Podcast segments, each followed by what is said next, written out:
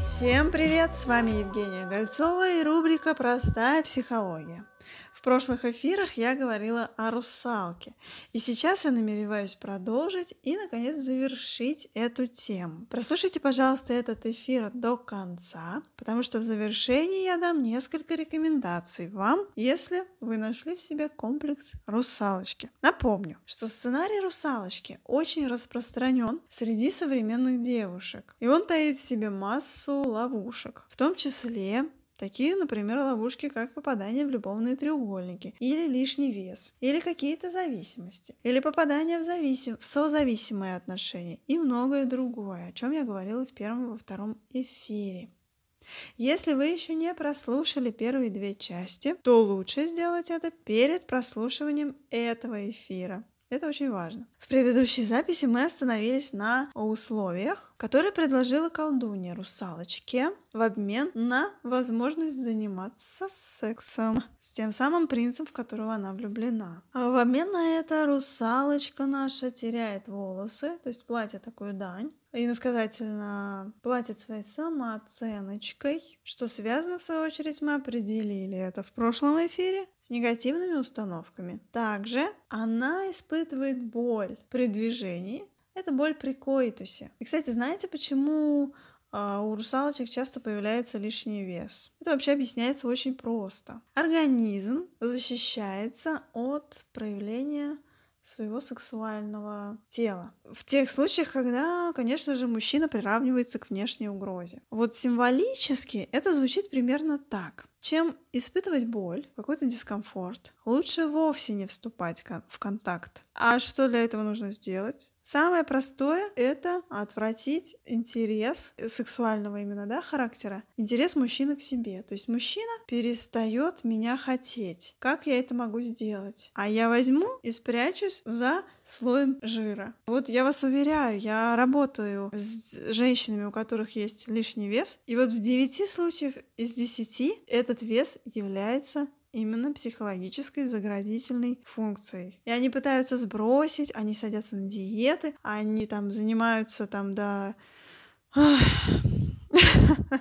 Они занимаются там спортом. Я не против. Я говорю, это все круто. Но проблему нужно решать там, где она зарождается. Третьим платежным элементом для русалки является потеря голоса. И этот это очень важный момент, он потому что касается стратегических ошибок русалочки. Далее подробно. Если мы обращаемся к сказке, то мы помним, что русалочка вынуждена хранить свою тайну о своей проблеме и о своем русалочьем прошлом ни мужчине, ни кому-то из людей она не может ее раскрыть. Почему? Потому что она не может физически об этом говорить. Что вынуждает девушку молчать о своих проблемах в интимной сфере?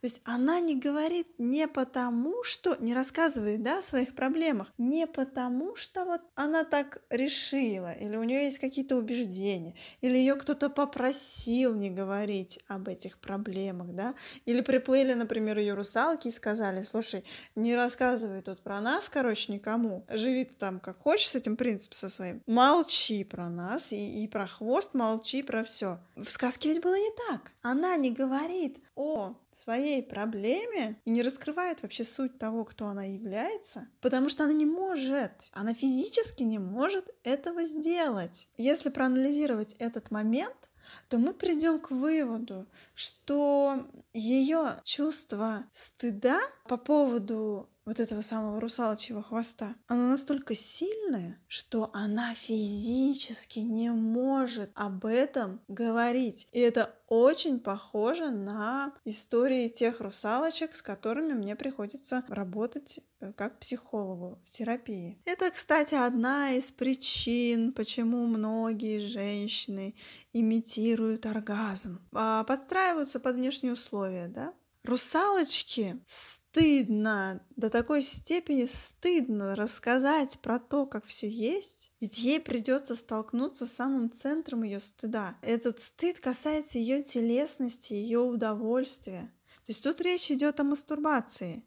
И она просто предпочитает эту тему вообще не поднимать, не потому что она не хочет ее поднимать. Вот смотрите, и в этом главная такая тотальная а, не ошибка даже, а ловушка для этих девушек. Они не могут физически об этом говорить. Они настолько под этой виной, под этим стыдом, что они будут защищать это чувство любыми способами, лишь бы не рассказать, лишь бы не поделиться. То есть русалочка будет ходить там по этим ножам, будет терпеть этих там любовниц, будет, э, я не знаю, терпеть физическое насилие над собой. Но она не скажет об этом никому. И вот это главная такая боль этого сценария. Поэтому, милые дамы, если вы хоть раз в жизни имитировали оргазм с мужчиной, знайте, у вас живет эта русалка. Ее надо просто там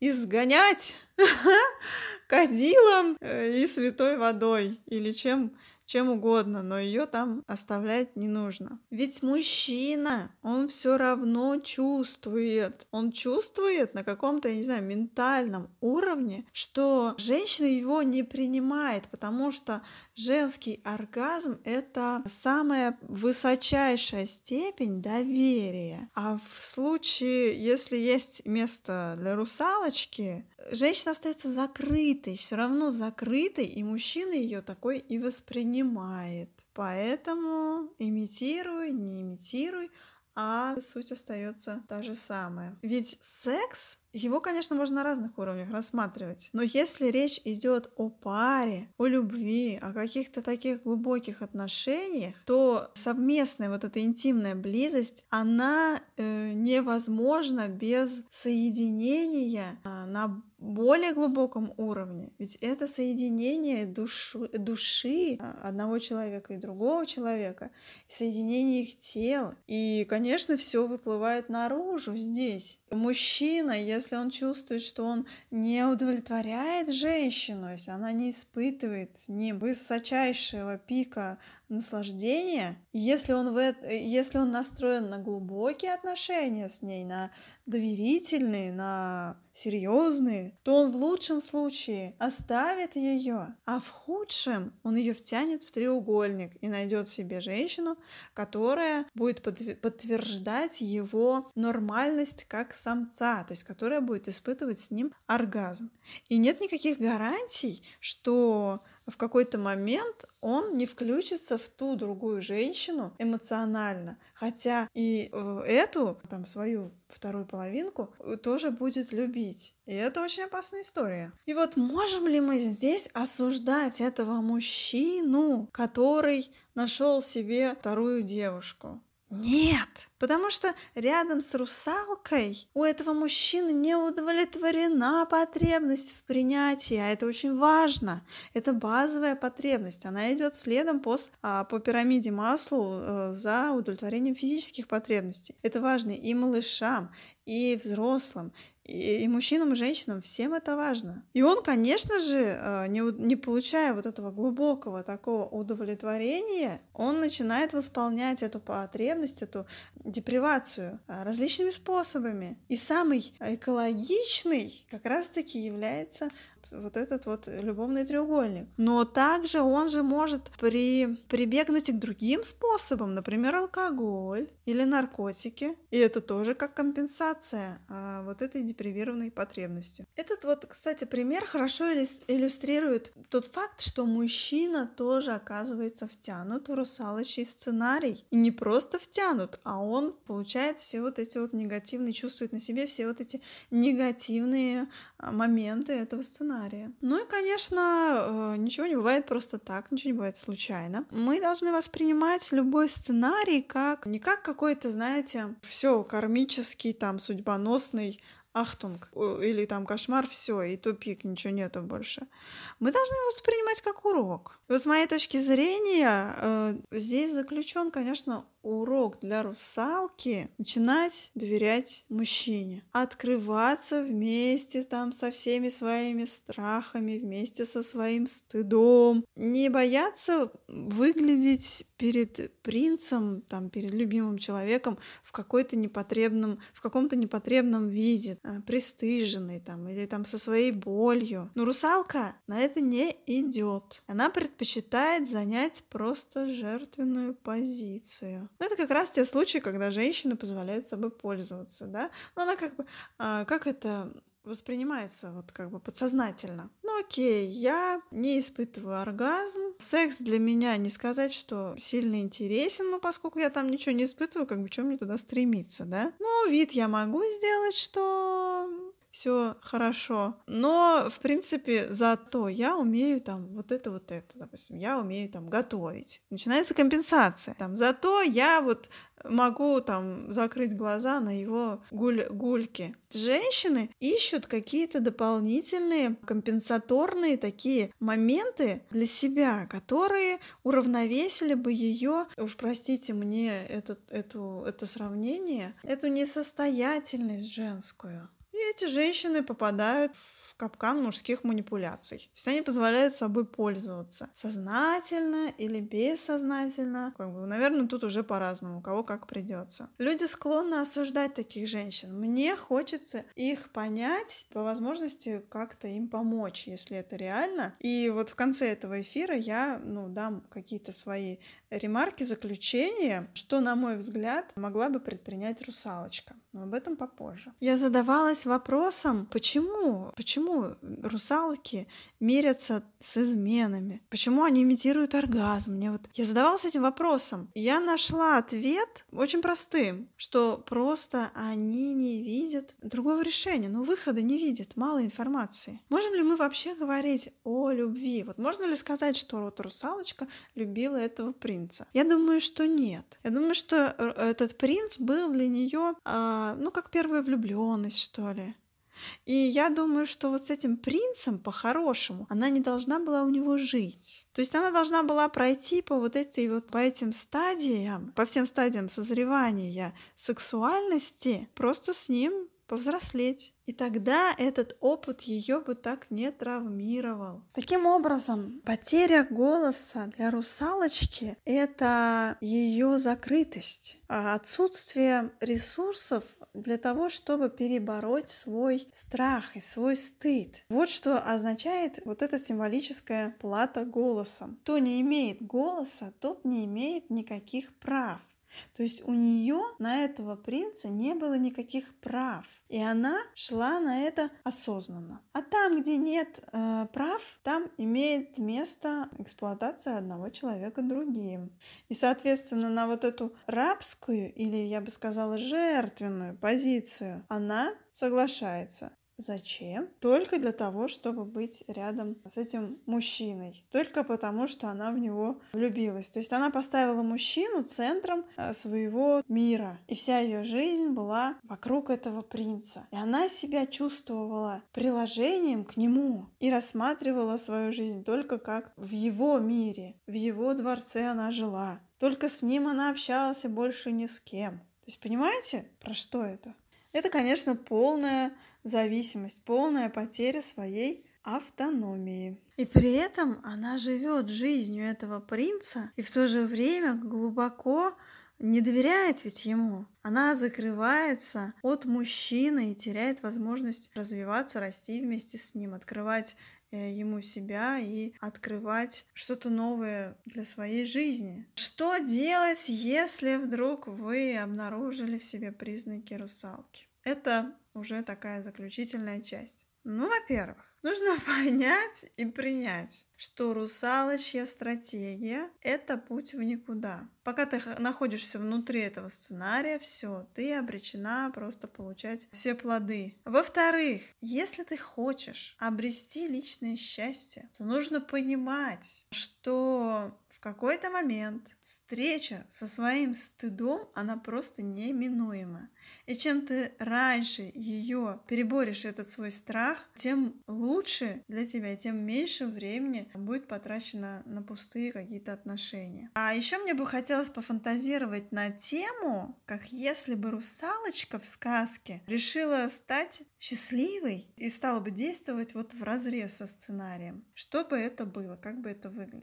Это моя авторская позиция поэтому не судите строго. Значит, во-первых, русалка. А, сразу скажу, да, что все вот эти пункты, которые я сейчас буду перечислять, их желательно переносить из сказки сразу э, в интерпретацию сегодняшнего дня, потому что это именно для, ну, для этого я делаю. То есть сразу призываю вас примерять все это на себя. Итак, первый пункт. На мой взгляд, если русалочка решила стать счастливой, она должна в первую очередь отказаться от жертвенной позиции и действовать из собственного авторства. Нужно осознать, кто ты, что ты, понимать, что все свои установки, встретиться лицом к лицу со своими страхами, принять это все хозяйство, понимать, что человек сам кует свою жизнь, свою судьбу. Жизнь неплохая, как это считают жертвы, и никто не виноват в том, что происходит как-то не так, как хочется русалочки, да? Нужно осознать, что стратегия провальная, что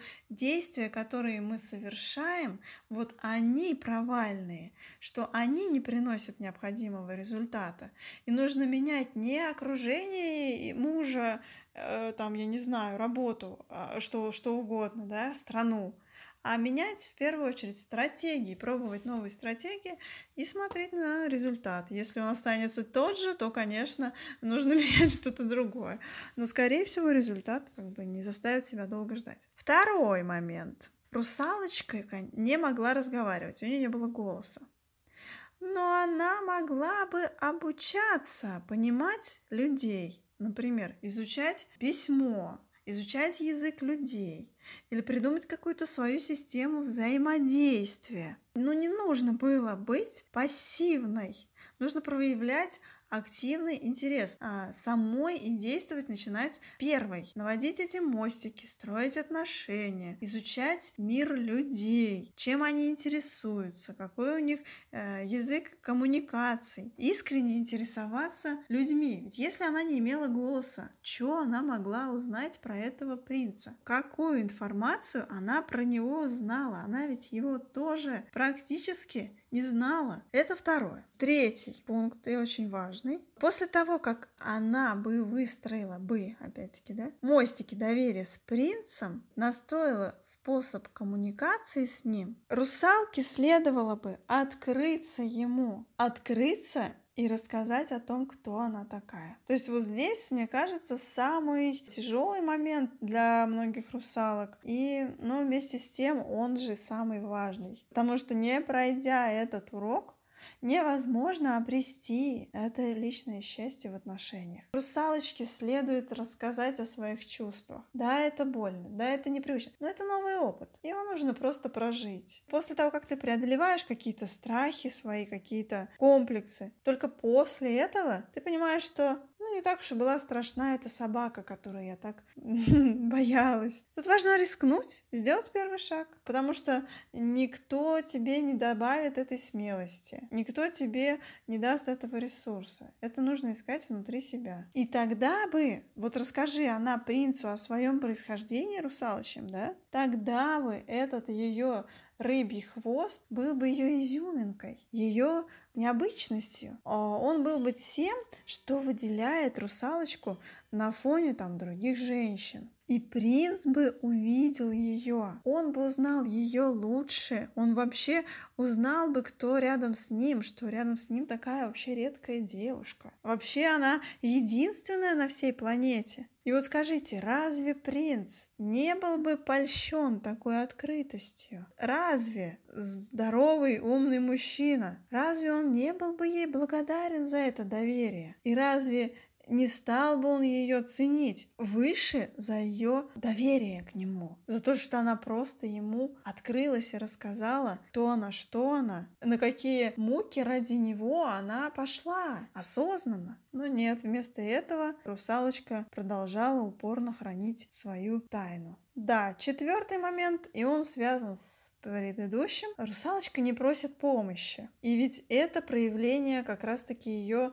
слабости, потому что просить поддержки там, где она, э, где ты вообще не справляешься, это проявление силы, это проявление мудрости. И это рост. А вот закрываться со своей болью со своими проблемами, вот это слабость. Я не думаю, что принц, узнав там о ее проблемах, не предпринял бы каких-то действий со своей стороны, а, чтобы ей как-то помочь. Я думаю, что просить помощи и поддержки у мужчины – это вполне э, нормальная история в том, что касается в том числе интимных каких-то моментов интимной жизни. И, конечно, подытоживая анализ этой сказки, анализ этой реальной ситуации, которая происходит с многими-многими женщинами, а мы можем сказать, что русалочка, русалочки, ей стоило бы вообще полностью менять свою стратегию. Если вы нашли в себе этот комплекс русалочки, стоит отказаться от своих убеждений, пересмотреть свое отношение там, к мужчинам, к сексу,